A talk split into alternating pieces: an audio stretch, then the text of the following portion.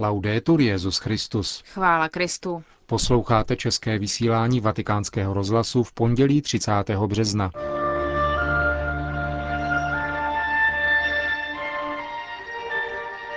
Benedikt šestnáctý navštívil v neděli farnost na římském předměstí Malliana. Papežský úřad pro liturgické slavení zveřejnil kalendář obřadů, kterým bude Benedikt šestnáctý předsedat ve svatém týdnu. Prezident Obama navrhuje omezit svobodu svědomí ve Spojených státech. Pořadem vás provázejí Milan Glázer a Markéta Šindelářová.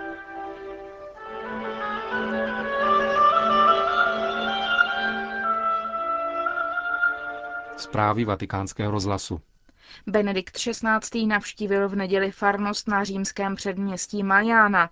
Nový farní kostel Ježíšovy svaté tváře ve čtvrti Malliana nestačil pojmout všechny, kdo se chtěli účastnit mše svaté, kterou zde slavil Petrův nástupce, a účastnili se proto dění venku prostřednictvím obrazovky. Svatý otec proto hned při svém příchodu oslovil stovky lidí, kteří čekali před kostelem v nepříznivém počasí. Víme, že slunce, ačkoliv je často skryto, existuje a že Bůh je nám na blízku, pomáhá nám a provází nás.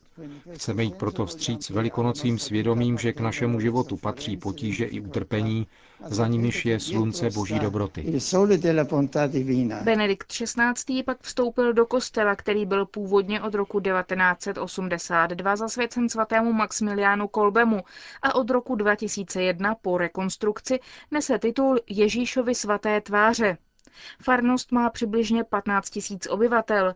Čítá přibližně čtyři tisíce rodin, jejichž členové, rodiče i děti tráví většinu dne mimo domov, protože musí dojíždět do zaměstnání a do škol. Často to vede k tomu, jak vysvětluje tamní farář otec Koluci, že rodiče jsou takřka zbaveni výchovného vlivu na své děti a ztrácejí schopnost vychovávat, přestože mezi zdejší mládeží existuje velká poptávka i po těch nejprostších hodnotách.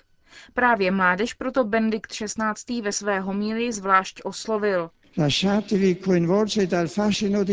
Nechte se zasáhnout Kristovou přitažlivostí. Podívejte se do jeho tváře a zeptejte se ho, Ježíši, co chceš, abych s tebou a pro tebe udělal. A potom naslouchejte pod vedením jeho ducha a následujte plán, který s vámi má on. Svatý otec vyzval věřící, aby sloužili bližním, zejména těm, kteří se ocitli v těžkostech v důsledku ekonomické krize. Připomněl v této souvislosti svatého Maximiliána Kolbeho, který obětoval svůj život v nacistickém koncentračním táboře Auschwitz, aby zachránil život jednoho z vězňů, otce rodiny, který pak válku skutečně přežil.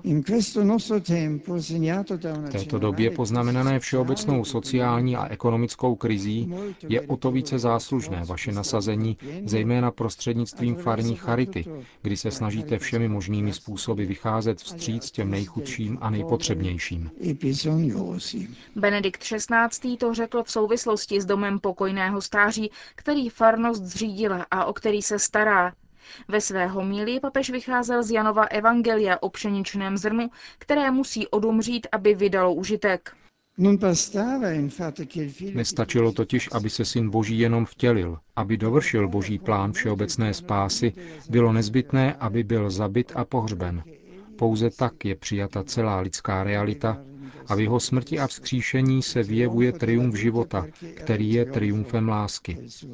Ukazuje se tak, že láska, jedině láska, je silnější než smrt. Po skončení mše svaté se Benedikt šestnáctý setkal s dětmi, které se připravují na své první svaté přijímání. Drahé děti, nejprve vám přeji hezkou neděli. Jsem rád, že tu s vámi jsem, třeba že není hezké počasí a museli jsme vstávat o hodinu dříve. Prý se připravujete na první svaté přijímání, na setkání s Ježíšem. Přirozeně vám k tomuto slavnostnímu okamžiku blahopřeji. Víte, že středem té slávy není oběd, nýbrž samotný Ježíš. Teprve potom může být dobrý také oběd. Přeji vám tedy všechno dobré a prosím vás, abyste se za mne modlili, tak jako se i já budu modlit za vás.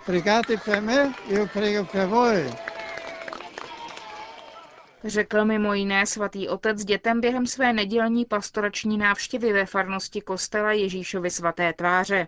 Součástí papežovy návštěvy bylo také zvláštní setkání se členy farní rady a papež ve své promluvě k nim zdůraznil, že pastorační rady jsou darem Ducha Svatého, který umožňuje církvi zapustit kořeny na území, kde působí.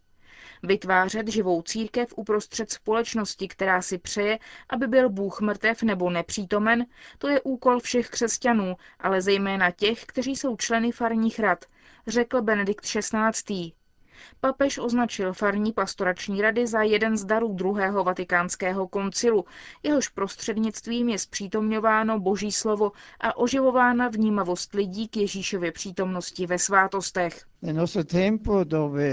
V naší době, kdy je sekularismus silný a jsme zahrnováni věmi, které nepřipouštějí přítomnost Boha, ba přímo popírají schopnost tuto přítomnost vnímat, je velmi důležité, aby kněz nebyl pouhým sólistou, ale byl obklopen věřícími, kteří spolu s ním nesou semeno slova a napomáhají tomu, aby žilo a rostlo i v naší době.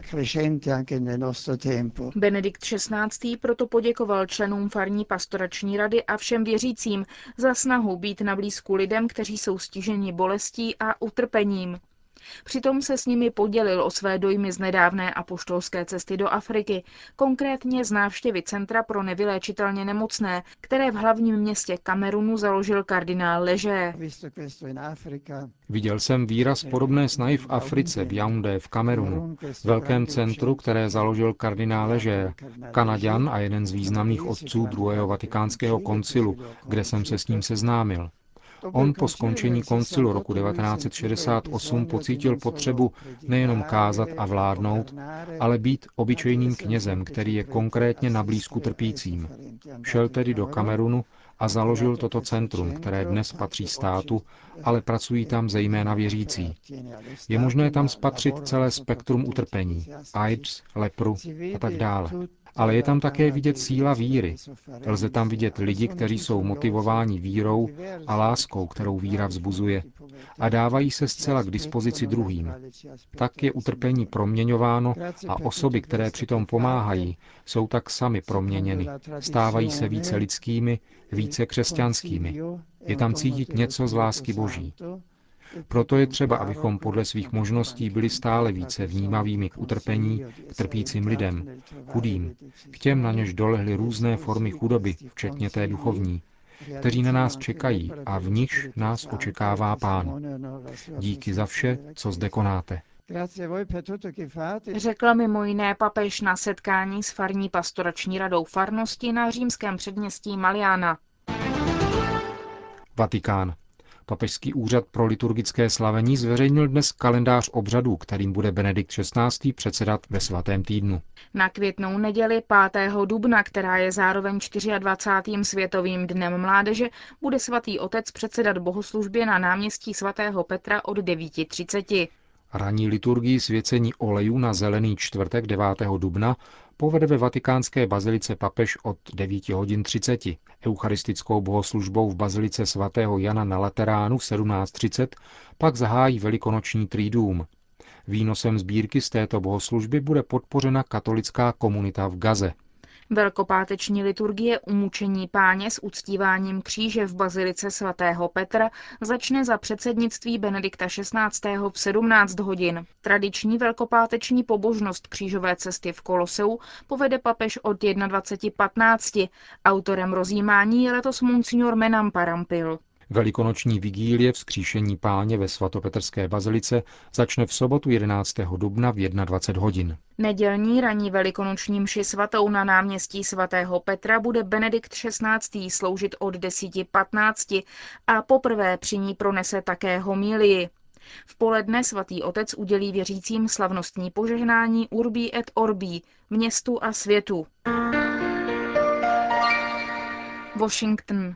Prezident Obama chce zrušit svobodu svědomí, totiž právo výhrady svědomí pro zdravotnický personál, který se nechce podílet na provádění interrupcí. Obama tím chce zrušit možnost, kterou zastáncům lidského života od početí poskytl zákonnou normou dřívější prezident Bush. Předseda biskupské konference Spojených států amerických kardinál Francis George se proti tomu záměru ostře postavil. Vzniklou situaci komentuje pro vatikánský rozhlas profesor církevního práva Carlo Carda. Stojíme před záměrem, který je překvapivý, ba přesněji zneklidňující, protože právo na námitku svědomí je zaručeno právním řádem nejenom na západě. I v zemích, kde je právní řád poněkud méně propracovaný, se klauzule zaručující svobodu svědomí obvykle vyskytuje. Až do dneška se nikdo nepokusil zrušit námitku svědomí, která je zaváděna pokaždé, kdy stát schvaluje zákony, které jsou předmětem silně vyhraněných opačných názorů. Stejně tak v americké kultuře je námitka svědomí přítomna. Tuto právní normu potvrdil dokonce nejvyšší americký soud. Považuji to proto za velmi závažné porušení principu, který se pojí se svobodou svědomí jako takovou. Americká norma byla jednou z prvních, která uznala výhradu svědomí za právo, které předchází stát jako takový.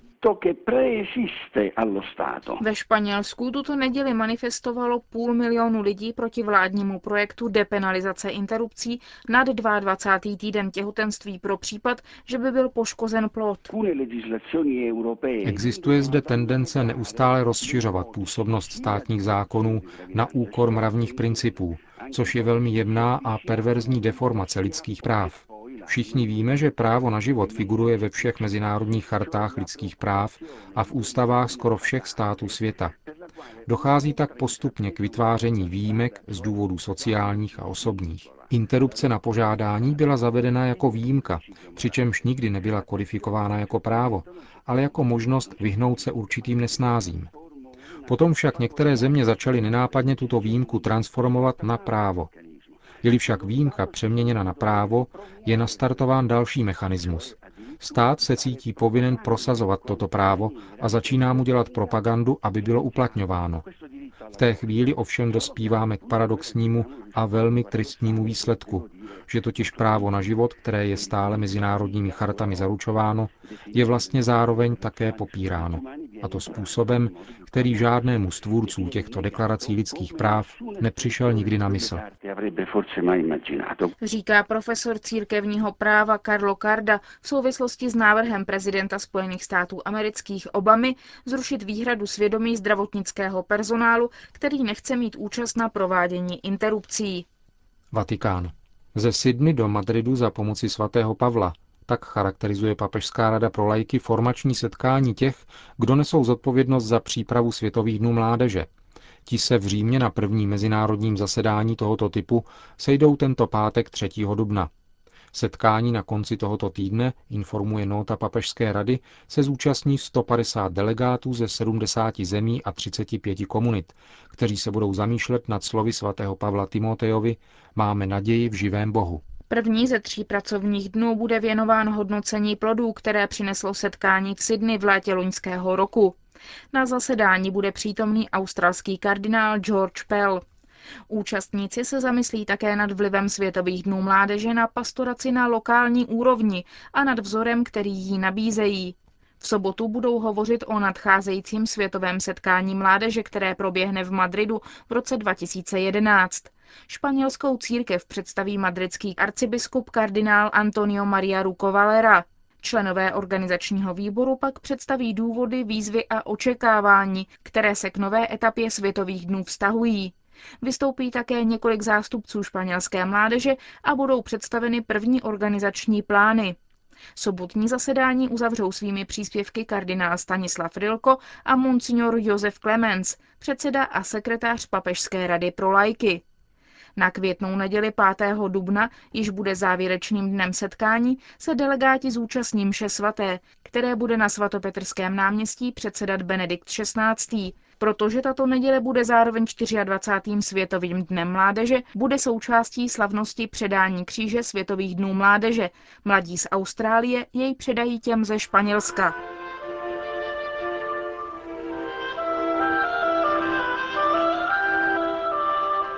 Končíme české vysílání Vatikánského rozhlasu. Chvála Kristu. Laudetur Jesus Christus.